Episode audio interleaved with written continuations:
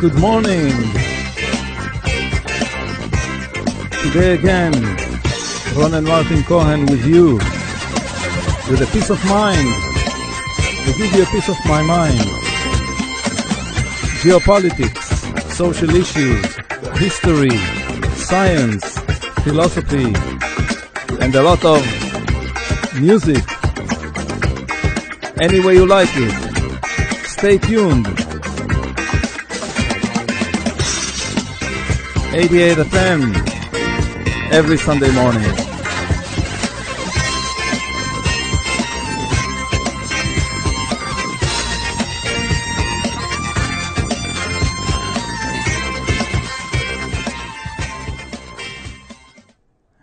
The technological dictatorship keeps on invading Australia and gradually enslaves us all, but the idle, spineless, overfed majority uses denial, suppression, and embedded fear to ignore it and even collaborate with it, which puts the brave, loud minority in a status of lunatic, delusional people, to say the least. No one in the future will appreciate our struggle for mankind's social stability and justice, and the fight for free consciousness and non invaded brains. My worst concern is the implications of the deportation of uh, Gazan to North Sinai Desert. United Nations, Egypt, and USA will have to take charge of the relocation. Overfunding and economically and uh, defense for Egypt, uh, recognition that Gaza Strip will stay Egyptian soil, uh, adding up military power to Egypt, and of course, um, uh, enabling Egypt to start its own nuclear industry, and it won't be the end of it. We know that uh, the Egyptians will uh, demand a price for their humanitarian effort, so called, for the hated Palestinian. The main defeat will fall on Israel. It won't have the power to protect its interests and mainly will be enslaved by the USA against, of course, the coalition of uh, Iran and China. Iran's interests won't be reduced because of the war, but vice versa. The collaboration with Saudi Arabia will act against Israel. The most important shift in public opinion will be the acceptance of Islamic genocide as a legitimate means of war. This is the easier disaster. The graver one is USA will impose retreat on Israel and re-establish a Hamas state in Gaza. The implications of weakening Israel and strengthening the Israeli Arabs and Palestinians in order to start their own massacre and civil war will be even more dangerous. We can see the results on the streets all over the world all those Palestinian supporters actually call for their own genocide and destruction within the Christian world. And of course, we didn't discuss yet uh, the problem of Israel has to succumb to United States interests in Iran, which means not to open another world war with China over the dispute or over the war between Iran and Israel, and this is what will happen.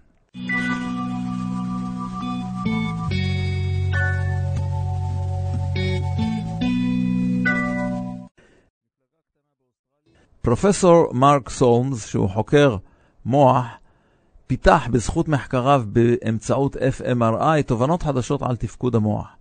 לימודיו בתחום נוירופסיכולוגיה ופסיכואנליזה הביאו אותו לפתח תחום חדש, נוירופסיכואנליזה. הפסיכולוגיה עוסקת בהיבטי הביטוי הנפשי להתרחשויות במוח, אינטואיציה, נפש, תפיסת מציאות אה, אינדיבידואלית וכן הלאה. הנוירולוגיה עוסקת בביולוגיה והביוכימיה בלבד של המוח. לוגיקה, חומרים, מעברים חשמליים, מיפוי יחידות בתוך המוח, מה הן עושות, תהליכי חשיבה ביולוגיים והתפתחות של נוירונים. ההפרדה הזו נראתה לא כתיאור שגוי של המציאות המוחית, ולכן הוא שילב ביניהן, בין הפסיכולוגיה לבין הנוירולוגיה. ההגדרה שאני מצאתי ברשת, מכנה משותף בין תחומים שבעבר לא חוברו. טכנולוגיה ברזולוציה גבוהה מאפשרת חלק מהחיבור הזה. גילוי תחומי לא מודע, תפקידו המרכזי של הרגש, השפעת יחסים בין אישיים על חיי הפרט, חשיבות הדמיון ותפיסת מציאות אישית. חיבור בין שני תחומים אלו מרחיב את הידע על מעגלים עצביים ועל תהליכים מוחיים, ואת הקשר בין המודע ללא מודע, הנאה, רגש, ויסות עצמי, זיכרון ותקשורת. שילוב אלו מבהיר טוב יותר את ארגון המוח ברמות העומק שלו, ואולי הבראשיתיות, המוח הקדום שנמצא בצד האחורי של המוח שלנו, הוא זה שבעצם יוצר את תחילת התהליכים המוחיים. בין העוסקים כיום ב-NPSA, שזה הנוירופסיכואנליזה, ניתן למנות גם את יאק פנקספ, זכרו לברכה, ג'פרי ליברמן, אליזבת אוכינקלוס, מגי צלנר, אריק פרטוק, אלה לנדה. בניית תיאוריה חדשה דורשת מחקר רב-תחומי לאישושה, ולדעתי ייקח שנים עד שתשתרש במחקר של הנוירולוגיה כתיאוריה מקובלת. מרק סולמס, כמתרגם ספריו של אבי הפסיכואנליטיקה, דוקטור זיגמונד פרויד, טוען שטיעונו הכוללני של פרויד בדבר קיום כוח מוחי סתמי, מה שנקרא איד, מוכח כיום כשגוי.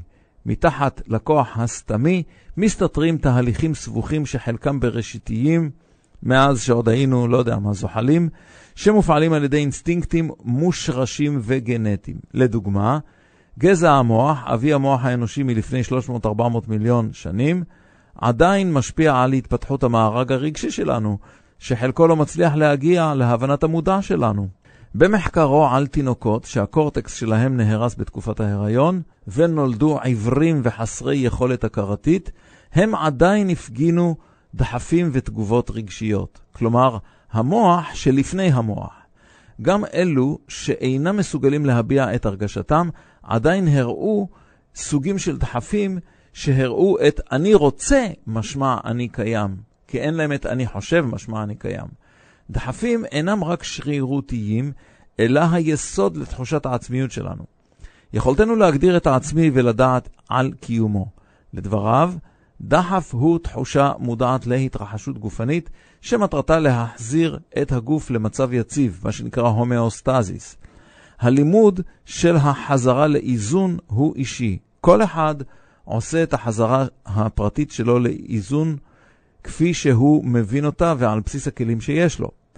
מנתח המוח יאן פנסקיפ מצא במחקריו שבעה מעגלי מוח מובחנים של דחפים רגשיים.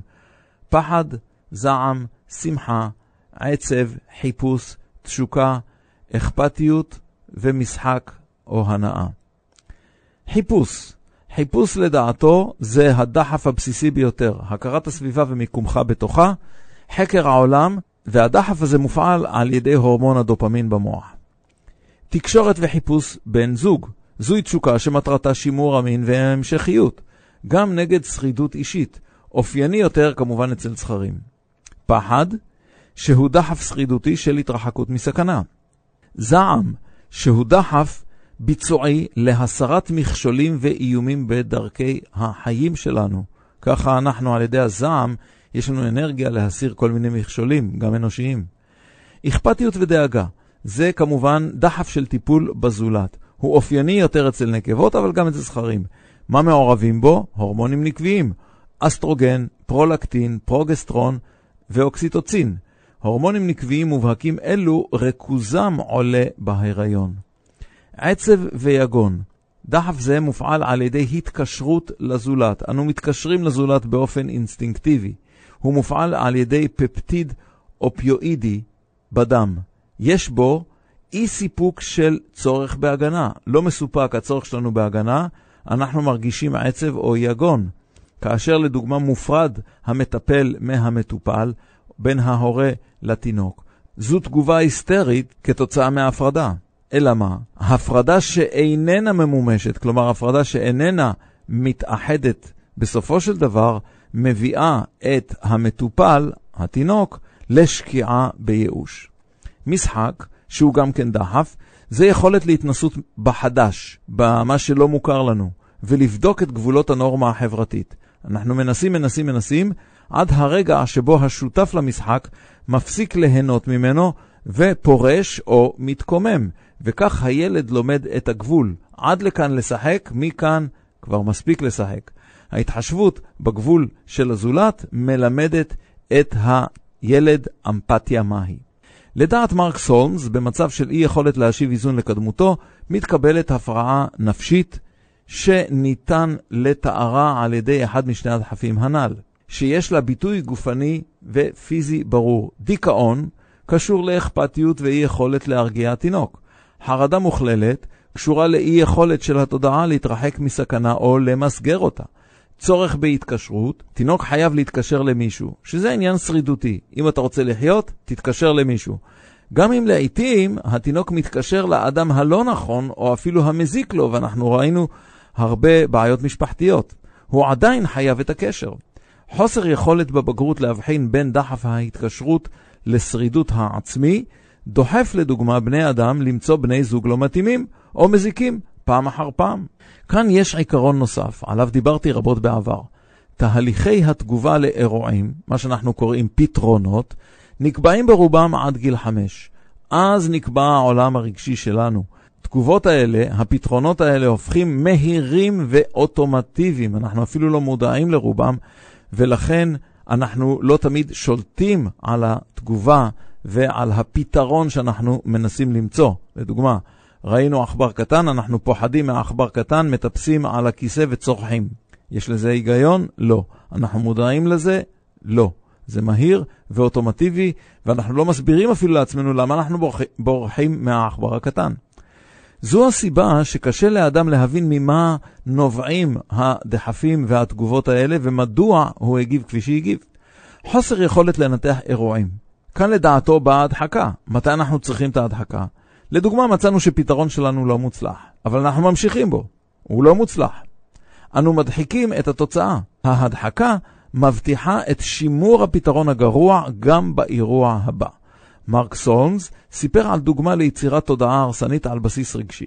הייתה לו מטופלת שבילדותה הייתה לה אם קרייריסטית, והאם הקרייריסטית לא היה לה זמן לילדה, והיא נשארה לצידה של הילדה רק כשהילדה חלתה או שהייתה במצוקה, אז צריך את, את המבוגרת לצידה. מבחינתה, הילדה הבינה שהיא תקבל תשומת לב רק אם היא תהיה במצוקה. התובנה הפכה לפתרון, אקבל תשומת לב כשיהיה לי רע. הפתרון נופל בתחום דחף של עצב או יגון, תפיסת מצב של איבוד קשר יקר. וכך היא הפכה לאישה שתמיד נמצאת באיזושהי צרה או איזשהו אסון. היא מכשילה את עצמה בכוונה. ואם אין, אז היא תיצור אותו. היא תיצור את ההכשלה העצמית, תאבד את העבודה שלה, היא תיכנס למחלה, היא תיצור תאונה. כל הדברים האלה.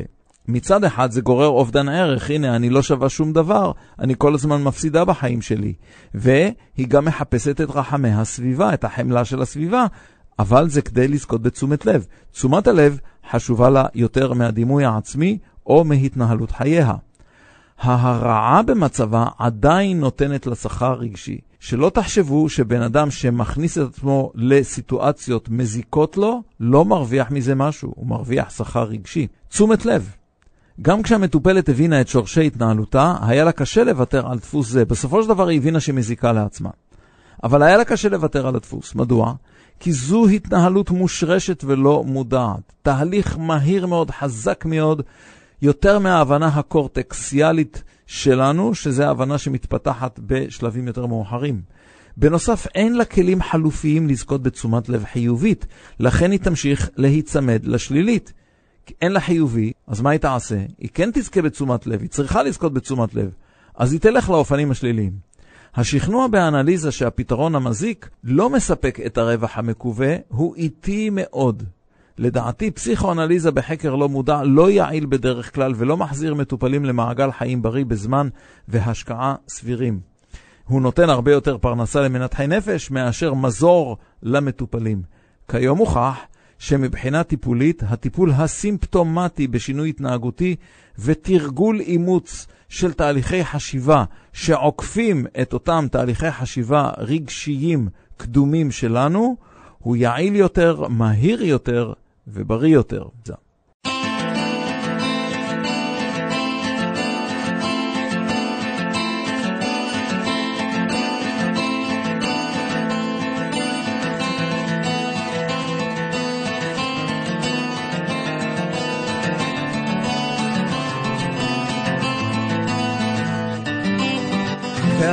והירח היה מלא כל הלילה.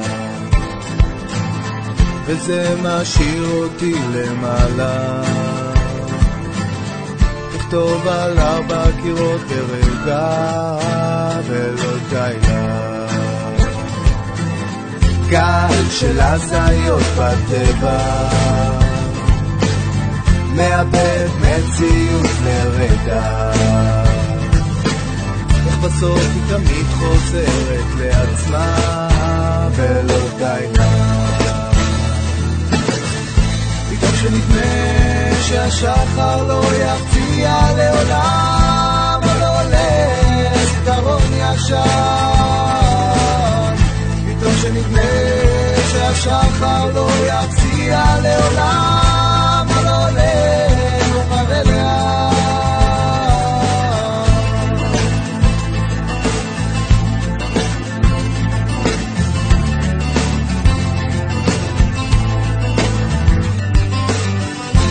פה חם וזה פוגע. לא את הכל אתה יודע. זה אותו האור שתמיד ליווה אותך ולא די טוב שנדמה שהשחר לא יפציע לעולם עוד עולה זיכרון ישן פתאום שנדמה שהשחר לא יפציע לעולם עוד עולה ומראה לאט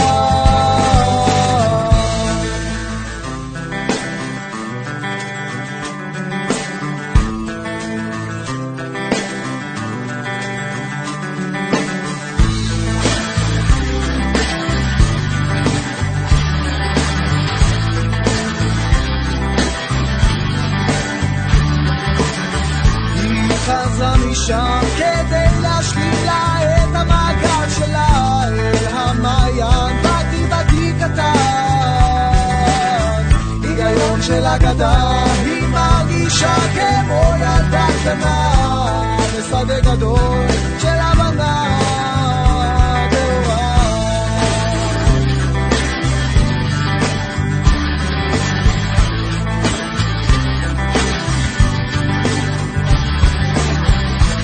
שנדמה שהשחר לא יפציע לעולם עוד עולה זיכרון ישן.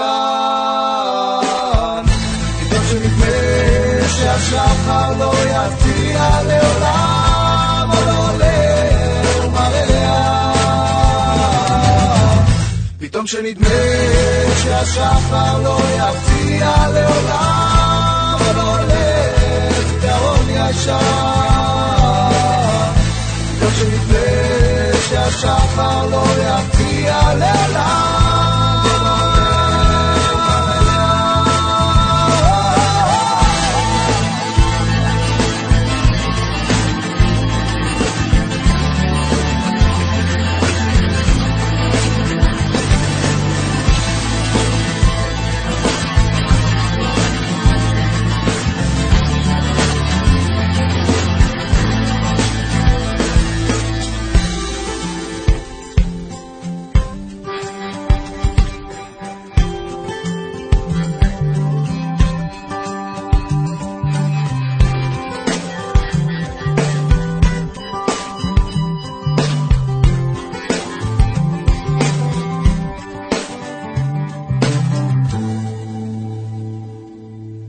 עוד סיפור על זכויות אזרח, הבדרן והסופר השוודי אירון פלאם, הוא נולד ב-1978, בנו של פרופסור לכלכלה, ובעצמו בוגר מדעי החברה בסטוקהולם, הוא החל את דרכו על הבמה ב-2007 ואחר כך כמגיש בתוכנית סאטירה, ומ-2016 מארח בתוכנית ביקורת הרסנית בטלוויזיה השוודית, בה התראיינו מומחים ומרצים מתחומים שונים. חלק מהם בנושאים מתריסים כמו סמים, הגירה, זכות ביטוי, זכויות נשים, סוציאליזם ופוליטיקה, וגם התנהלות שוודיה במלחמת העולם השנייה כמסייעת כלכלית לגרמניה הנאצית. יש לזכור שלולא סחרה שוודיה עם גרמניה הנאצית, קרוב לוודאי שהייתה נכבשת. את מדיניותה זו היא שינתה רק בשלהי 1943, כשהבינה שבעלות הברית בדרך לניצחון והאיום הנאצי חסר משמעות. אירון פלאם הפיק והפיץ קרוב ל-300 תוכניות כאלו עד היום. ב-2020 הוא פרסם ספר שנקרא זהו הטיגריס השוודי, על התנהלותה הצבועה והצינית של שוודיה במלחמת העולם השנייה. המילה tiger בשוודיה פירושה לא רק טיגריס, אלא גם לשתוק, וניתן לפרש את השם הזה כזהו השוודי השתקן במקום זהו הטיגריס השוודי. שתי מהדורות ראשונות אזלו, והתביעה בשוודיה ביקשה למנוע את הפצת מהדורה שלישית באמתלה של העיצוב הכריכה. אה, היה שם ציור של אה, טיגריס עם צלב קרס או משהו כזה, והספרים הוחרמו על ידי המשטרה. על הכריכה הופיע טיגריס, אבל לא סתם, אלא בפסים של כחול צהוב, שזה הדגל השוודי, כשעל זרועו שרוול צלב קרס. הדבר גרם לוויכוח חברתי ער. לדעתי ניסיון ההשתקה הזה רק תרם לנפיצות הספר, ובמדינה דמוקרטית מלאה כמו שוודיה, הדבר הזה מרים יותר מאשר גבה. בית המשפט מצא אותו זכאי. יש נושאי עבר כל כך רגישים, שגם אחרי 80 שנה האומה השוודית, ובעיקר האצולה שלה, שהייתה מעורבת בתעשייה השוודית, משתדלת להשתיק. עתה כשאזרחי ישראל בחלקם שרויים בתערובת של הלם, חרדה, חוסר יכולת להתמודד, חוסר אמון מוחלט במערכת, אבל, אובדן וחוסר תקווה לעתיד, מציעים מטפלים ומטפלות רבים את סיועם בסוגיות אלו. דנה בוטרי, פסיכותרפיסטית ממדינת פלורידה, פרסמה ספר שנקרא לאחות לב שבור. עבור צעירים יכול הספר לסייע בהתמודדות עם פירוד זוגיות, אולם העצות יכולות להתאים לסוגי אובדן אחרים. בשעת שבר ביחסים יכול אדם לחוש בדידות, אכזבה, חוסר ערך, דחייה, בגידה וניתוק. ועליי לציין שבמקרים רבים יש בפרידה חזרה למצב ההתחלתי של לפני הפגישה והיחסים. ואם אז לא התקיימו תחושות שליליות אלו, אז מדוע הן עוצמתיות לאחר הפרידה? היית לבד לפני הפגישה, נשארת לבד אחרי הפירוד, מה ההבדל? לטענתה יש לבחון את תהליך ההתאהבות ויצירת הקשר. עוררות, משיכה, התרוממות רוח ברמה הורמונלית.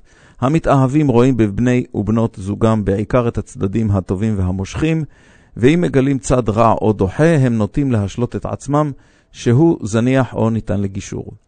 בשם האהבה, הרבה מוותרים על העדפותיהם, לא תמיד באופן מושכל ולאחר שיקול דעת. הם פשוט מוותרים כדי שהאהבה הזאת תמשיך להתקיים, הזוגיות תמשיך להתקיים.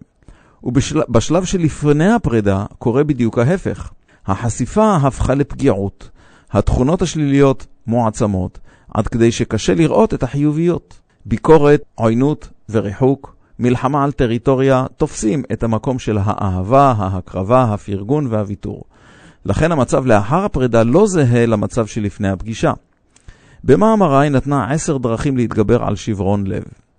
1. קח זמן לאבל שבפרידה. אל תחפש תחליף חדש לזוגיות כל כך מהר. לכבד ולהכיר ברגשותינו אלו הוא שלב חשוב, ולהדחיק ולהכחיש רק יגרום להופעת הכאב בעתיד. לדעתי, כל עניין או מחלוקת שיש לאדם עם רעהו או עם עצמו לא ייפתר עד שלא יגיע לדיון גלוי וכן, בין עם עצמך ובין עם זולתך. במקום איני אמור להרגיש רע, עדיף אני מרגיש רע וזה תקין. יש כאלה המחצינים את רגשותיהם, מחפשים חבר או מטפל, ויש כאלה המפנימים אותם ומסתירים מהציבור. ארגן מחדש את מחשבותיך, בדוק מה התאים או לא התאים לנו בתוך היחסים האלה, מה הועיל ומה הזיק להם. אנחנו צריכים לשנות את תפיסתנו לקראת היחסים הבאים. ואיזה סוג התנהגות מקדם קשר או מרחיק אותו. הדבר השני זה מצא מקור שמחה חדש. בדוק מה הביא לך שלווה בעבר, ואם יכול להרגיע ולהנות אותך גם היום. אם כן, עסוק בזה. דחוף עצמך, לעתים בכוח, להיות פעיל ולהתנסות בפעילויות שבתחילה אולי לא נראו מספקות או מקובלות. חבר רשימה של תכונות שאתה אוהב בעצמך. בעיקר אם אתה מרגיש שפוף, עודד את עצמך. תכונותיך וכישוריך הם נכס שאף אדם ואף אירוע לא יכול לקחת ממך. רשום פעולות שביצעת עם בן בת הזוג שלדעתך היו טובות ורצויות. התנדבות, נתינה, תמיכה, עזרה, פתרון בעיות. תן הגדרות חיוביות גם לאירועים שליליים, כמו זהותי אינה שגיאותיי, ואני טוב כפי שאני, ואין החלטה גרועה. חזור ושנן את האמרות האלה שמעצימות אותך בזמן של תחושה רעה או שפיפות רוח. הכר במחשבותיך על בן בת זוג לשעבר. כשעולים לי זיכרונות, לא לחסום אותם. אך למצב עצמך מחוץ לאירוע. אתה משקיף על הזיכרון מהצד. לכן כמשקיף לא כדאי לשפוט את האירוע, כי יש בו חשיבה שלילית ומעורבות רגשית שמעבר לאירוע עצמו. אתה, אתה מפתח רגשות לא רק לאירוע או בן בת הזוג, אלא גם לדעתך ומיצובך ביחס לאירוע. ואם זה שלילי, אתה עלול לחשוב שאתה שלילי. לא כדאי לעשות. הבא את צרכיך לאחרים, בעיקר צרכים רגשיים. שתף את חבריך, בדוק עם עצמך אם צרכיך השתנו ושקפם לחבריך. שים לב לזולת, כשכאב הפרידה כבד מנשוא, יכולה התמקדות בצורכי הזולת לעזור. לשמוע בעיות הזולת ולבטיו יכולה להסיתך מאבלך ולמצוא שותפים למצבך. התנדבות ועזרה לזולת יכולה לרומם את רוחך ולהראות לך שאינך יחיד שמתקשה בחייו. הבעת רגשות חופשית לחבר. אם יש לך חבר, חברה אמינים, שפוך את רגשותיך בפניהם. אם אינך בנוח לחלוק כל הרגשה, פשוט תכתוב אותם. פעילות גופנית זו פעילות שמפיגה מתחים, תורמת לבריאות, משחררת הורמונים חיוביים ומגבירה שמחה ותחושת סיפוק ומסוגלות. הימנע מפעילויות המזכירות את בן בת, בת הזוג לשעבר. המטרה, לא לקבע את הלשעבר בתוך פעולותיך היומיות היום, או לבצע קשר מותנה בין פעילויות מועדפות לזיכרון העבר. ותן משמעות להפסקת הקשר. אם תוכל, תן משמעות לאירוע, או החלט שהוא חסר משמעות. לדעתי, אם הוא משמעותי בעיניך, יש בחובו סוג של שיעור. לדעת דן בוטרי, עליך להאמין ביכולתך להמשיך קדימה.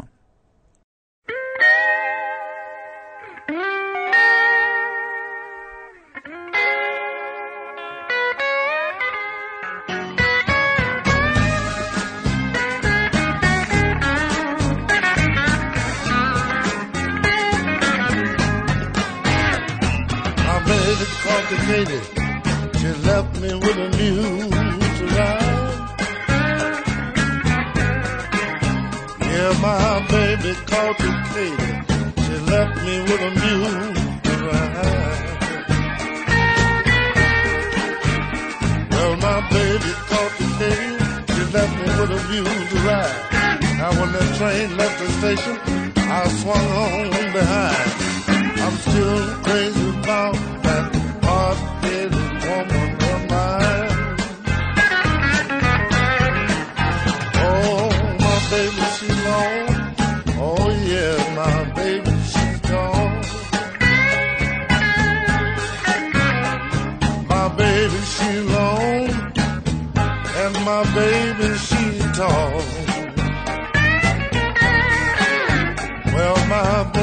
she long, and my baby's tall. She sleep with her head in the kitchen, and her big feet in the hall.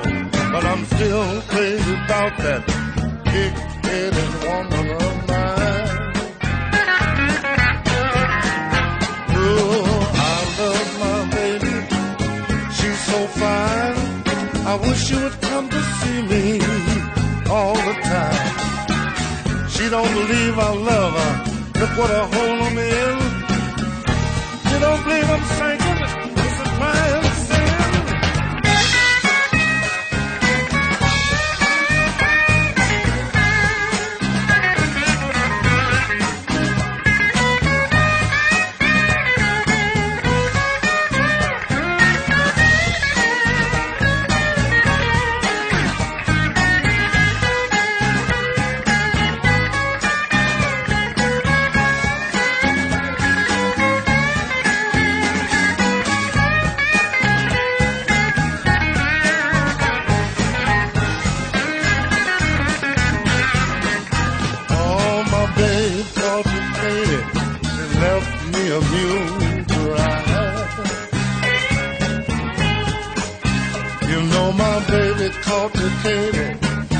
crime. me with a mule to ride.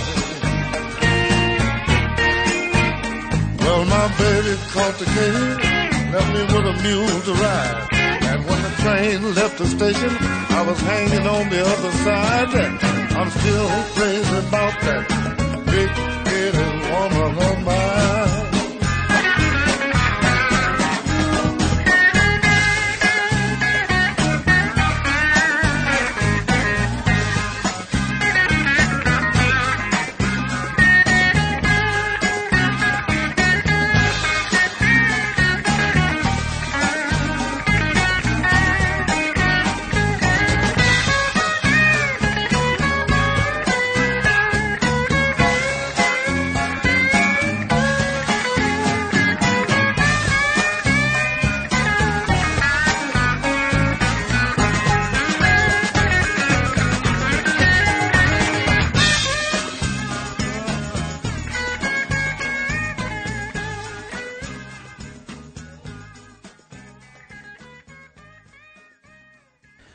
פרופסור לפיזיקה תאורטית מיצ'יו קקו מ-City University בניו יורק בספרו הפיזיקה של הבלתי אפשרי, מביא בספרו דוגמאות לפיתוחים ותגליות בהיסטוריה של הפיזיקה שהביאו לשינוי בתיאוריות או שדחפו את החוקרים לתחומי חקר חדשים.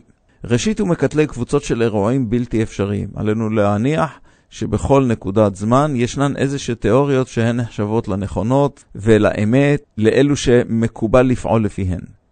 דרגה ראשונה זה טכנולוגיות שאינן אפשריות כיום, אבל הן אינן מפרות חוקים ותיאוריות קיימים, וברור שבהינתן זמן ומשאבים תתאפשרנה בעתיד.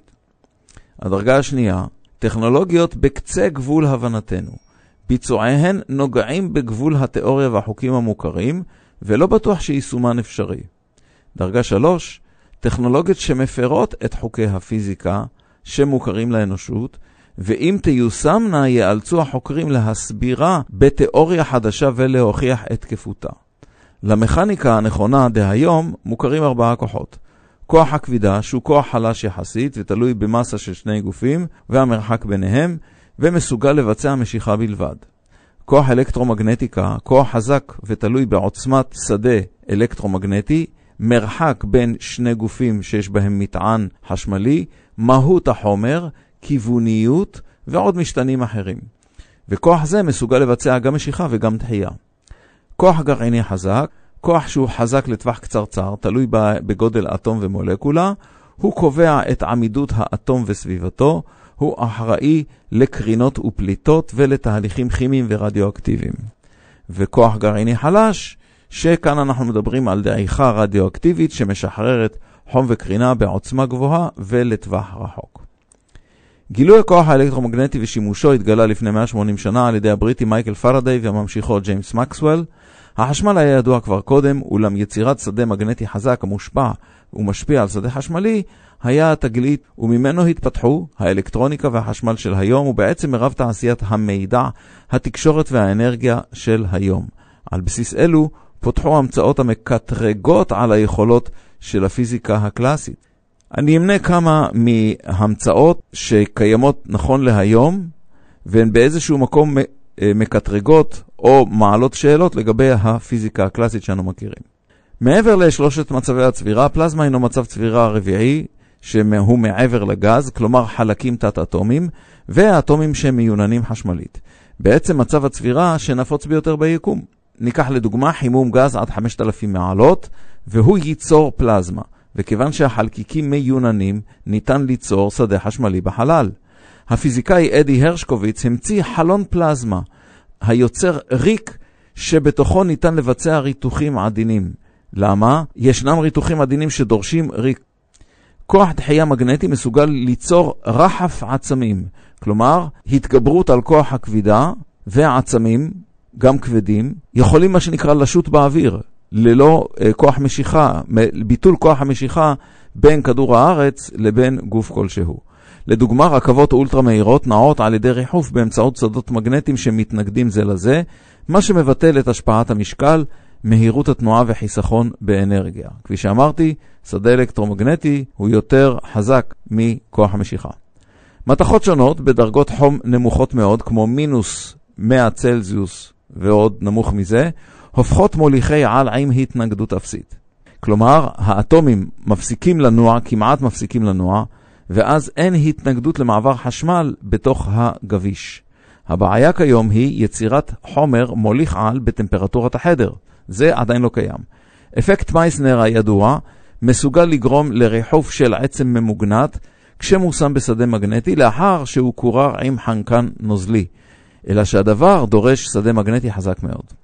לאחר תגליותיו של מייקל פרדי גילה ג'יימס מקסוול את האפקט הגלי של השדה המגנטי, כולל קרינת אור, התאבכות, למדנו על זה בעודנו צעירים. התברר שמהירות האור בתוך מוצק קטנה משמעותית, והמעבר מצפיפות נמוכה, שזה אוויר, לגבוהה, כמו זכוכית ומים, גורמת שבירת הקרן בזווית לפי יחס הצפיפות בין החומרים. בשנים האחרונות שוקדים על פיתוח חומרי על כשתלים זעירים בתוך מוצק, ואלה יאפשרו שבירת קרניים באופן שימזער את החזר הקרינה. וכך בעצם, ללא החזר קרינה, ניתן לייצר גופים בלתי נראים. ניסוי הצליח עם קרינת מיקרוגל, שזה באורך גל של 3 סנטימטר ומטה, אלא שהשתלים בתוך או על הגוף הנבדק חייבים להיות קצרים מאורך הגל המוקרן. מזעור יחידות מחשוב, כמו טרנזיסטורים אנחנו מכירים, והאצת פעולתם, מביאה לייצור טרנזיסטורים ברמה כמעט אטומית. על חלק מזה דיברתי בסקירת פיתוח מחשב קוונטי. מחקרים ליצירת גביש פוטוני, מטרתו להשתמש באור במקום חשמל להפעלה ואחסון של מידע בננו טרנזיסטורים. מגדילים בצורה משמעותית את נפח הזיכרון ואת נפח יכולת עיבוד המידע ומקטינים את כמות החומר. טכנולוגיית פלזמוניקה, מטרתה יצירת החזר של קרן אור מדויקת, שזה לייזר, ממשטח מתכתי, שתיצור החזר בצורת גל של אלקטרונים, אם התדר שלהם זהה לתדר הקורן. התדר הקורן פוגע בדיוק בתדירות הנכונה בגביש או באטומים וגורם לפליטת אלקטרונים מתוכם. אז משערים שההחזר יהיה זהה לקורן, משמע מדובר בהעברת מידע מדויקת.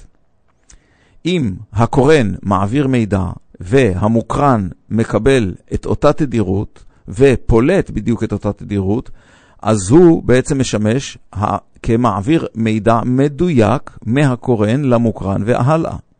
במעבדות ננו-טכנולוגיות מייצרים סידורי אטומים שמאפשרים כתיבת מידע על אטומים בודדים. הכל תלוי במבנה הגביש עליו כותבים.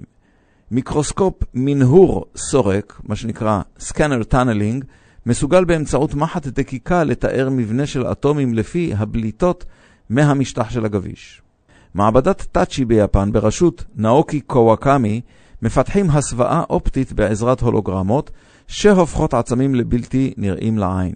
סרטי המדע הבדיוני במאה השנים האחרונות מגרים את הדמיון, אך בפועל אנו עדים להמצאות בתחום שממש מאמתות את הבלתי אפשרי, שזה היה מה שנחשב לתפיסת האדם הממוצע. קרן אור, כמו לייזר שאינה מתפזרת, ניתן למרכז לאלומה קצרה, אבל עתירת אנרגיה. אלא שלפי חוקי הפיזיקה, כמות האנרגיה ליחידת שטח של חתך הקרן אינה מוגבלת. אפילו שהקרן ביחידת שטח קטנה, אפשר להעמיס עליה הרבה אנרגיה. כך שתאורטית ניתן לדחוס כמות אדירה של אנרגיה במידה והמקרן של האנרגיה מסוגל לתמוך בייצורה ושיגורה.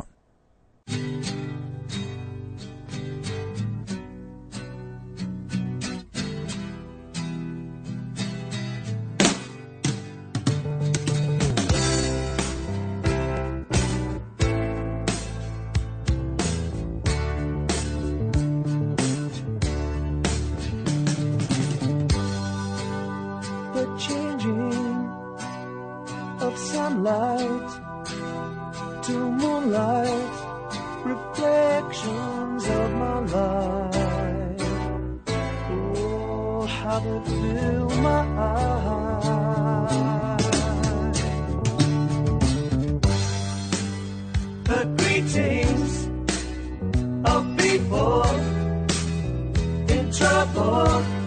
Reflections of my life. Oh, how they fill my eyes.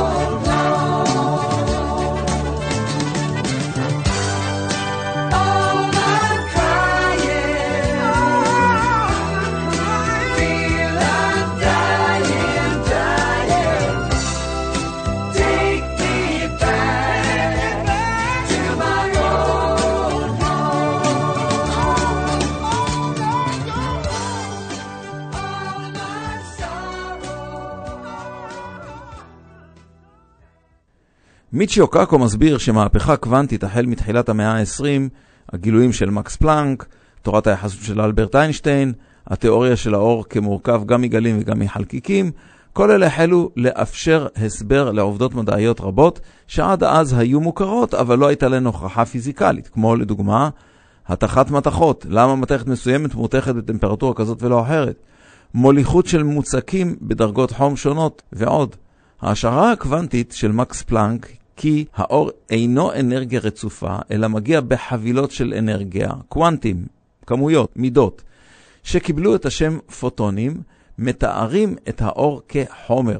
תיאוריה זו הסבירה אפקט פוטואלקטרי לדוגמה, פליטת אלקטרונים כשמוקרן אור על מתכת כלשהי, ואז הם מתפקדים כאילו חומר פגע בחומר. כל אלה היו בסיס לפיתוח סוגים של קרינות כמו מייזר ולייזר, שאלו קרינות אור קוהרנטי מרוכז. בראשונים שפיתחו מייזר היו צ'ארלס טאונס, ניקולאי בסוב ואלכסנדר פרוחורוב ב-1953. הפיזיקה האטומית החלה להתפתח על בסיס גילויי נילס בור, ארווין שרדינגר, ורנר הייזנברג. אלו דנו גם בקפיצות של אלקטרונים בין רמות אנרגיה באטום, אנחנו יודעים שיש רמות אנרגיה, מה שאנחנו קוראים שכבות, וניסו להסביר את התנהגות החלקיקית של האור.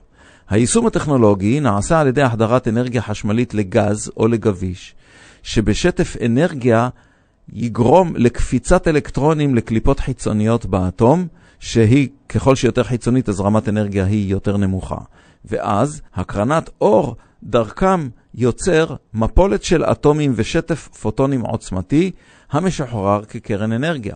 הנ"ל מבוצע באמצעות חומר שגורם לשחרור פוטונים בגל זהה, שזה קוהרנטי, מה שאנחנו מתכוונים, וכך מתקבלת קרינת לייזר עוצמתית.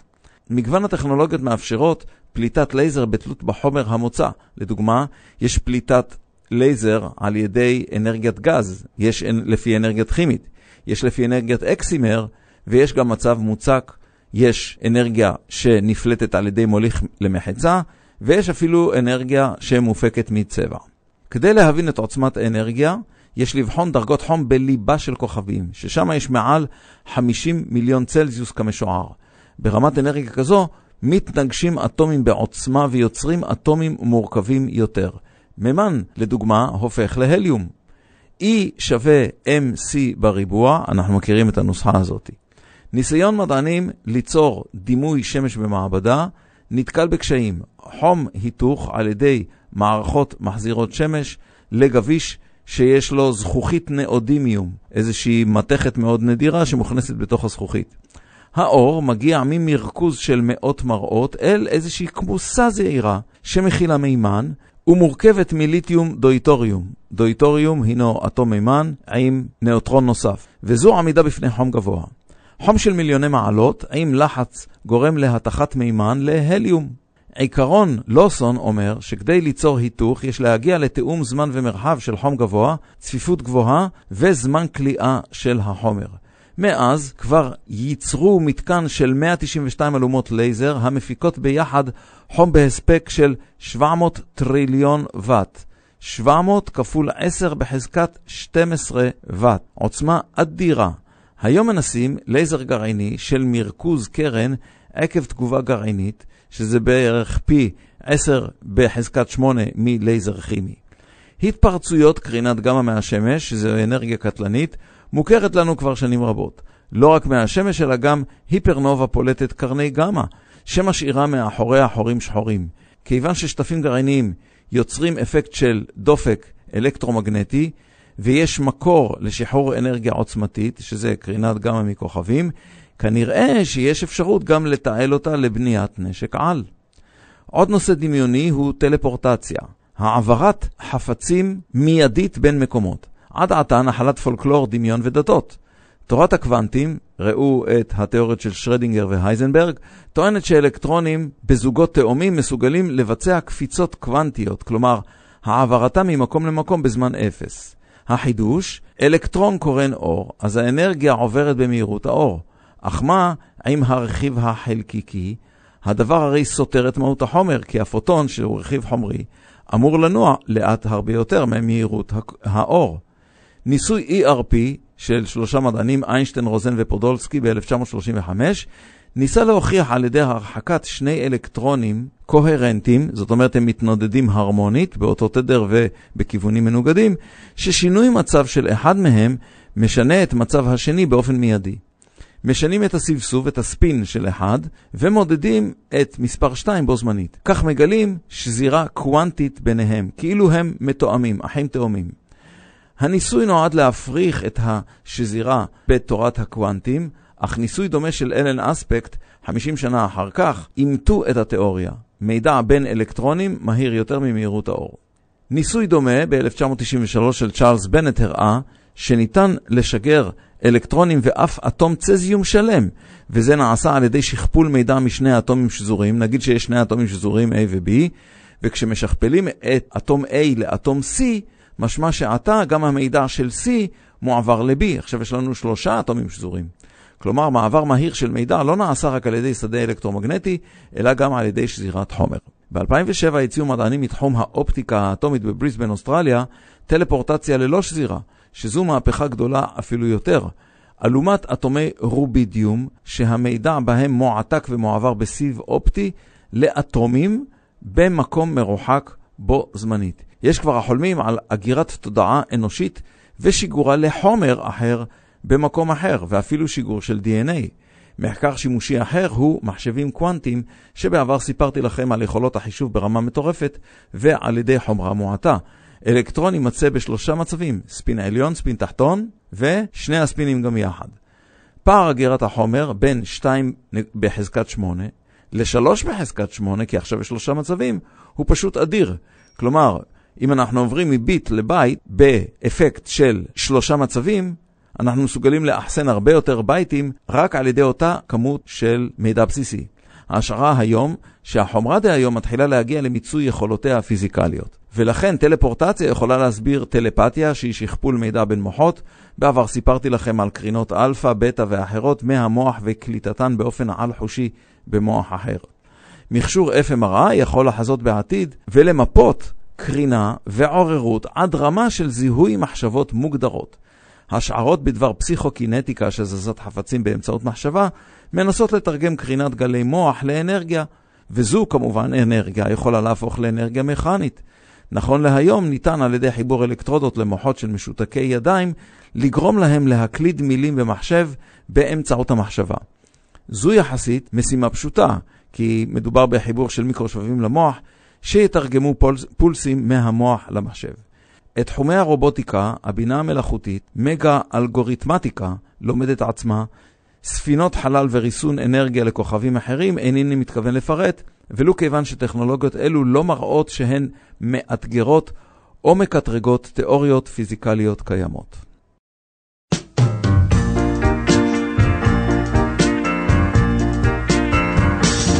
יום יבוא, יום יבוא, במהרה בקרוב הוא יבוא, זאת ידע כל אדם, ואם כן ועם amor, yo mi amor, yo mi amor, yo mi amor, yo mi amor, buscaré mejores pintivos, yo mi amor, yo mi amor, yo mi amor, yo mi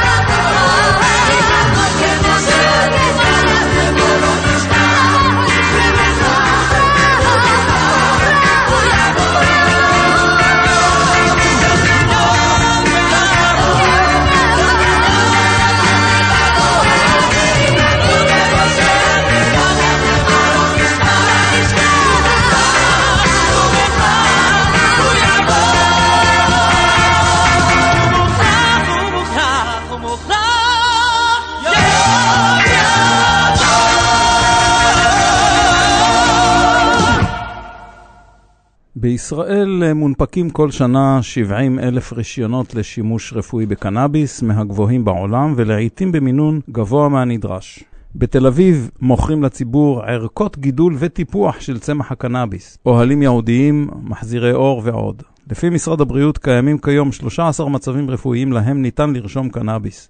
בין המשתמשים, 20% חולי סרטן, 9% לוקים ב-PTSD, 53% לוקים בכאבים, וגם חולי ALS, מחלת קרון ועוד. הצמח עוזר לרבים, אבל משפיע לרעה על חלקם. הרופאים לא יודעים לחזות את הנזק. השימוש בקנאביס, לו יכלו השלטונות לאסור, היה אסור. המערכת הממשלתית מעדיפה גזרות ברורות וחסרות סעיפים סבוכים. הלחץ הגיע מהאזרחים.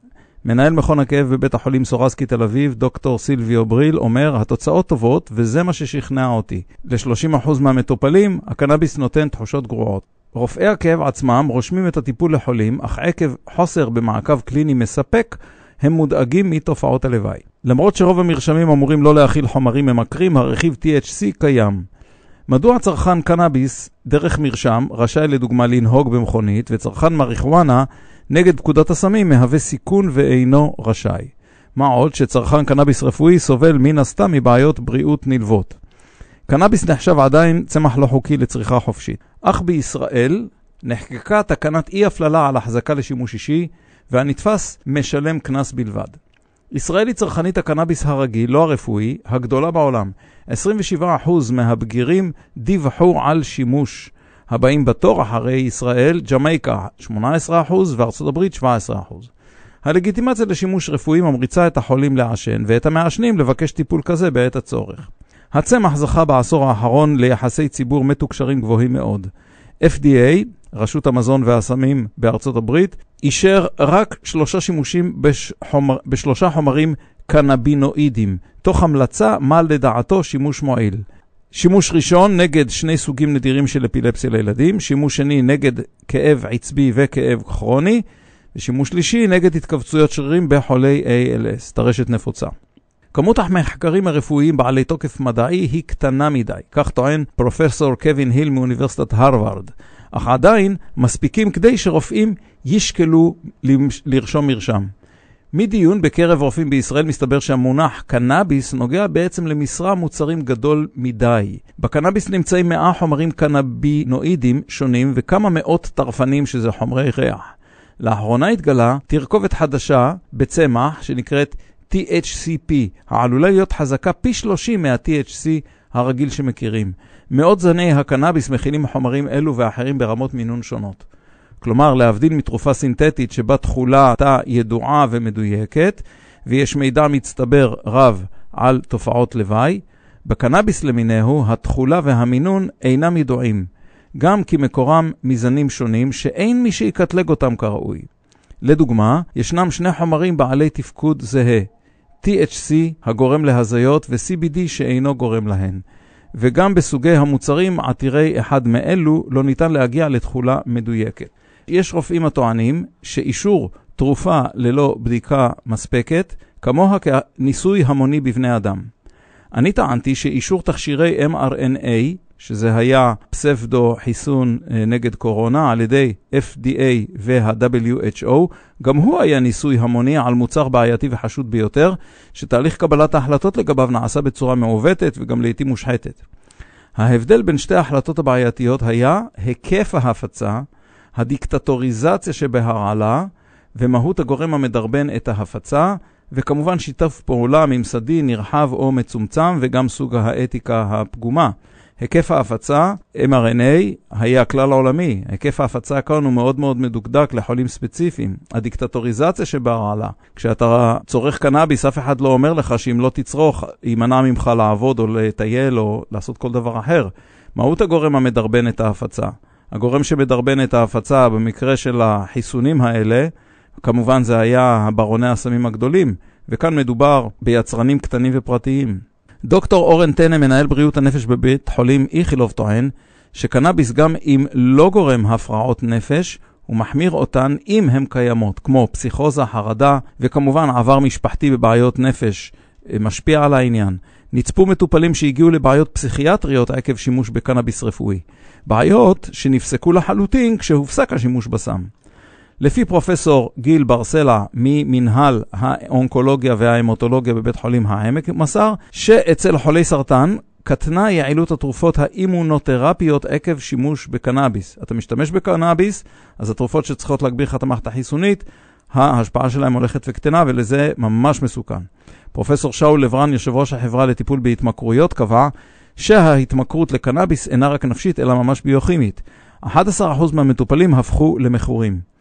מחקרי השפעת מינון, כלומר חקר שינוי מינון, כשמשנים אותו ומה ההשפעה שלו, הוא רכיב הכרחי בתהליך אישור של תרופה, ותהליך זה לא נערך בתרופות הקנאביס.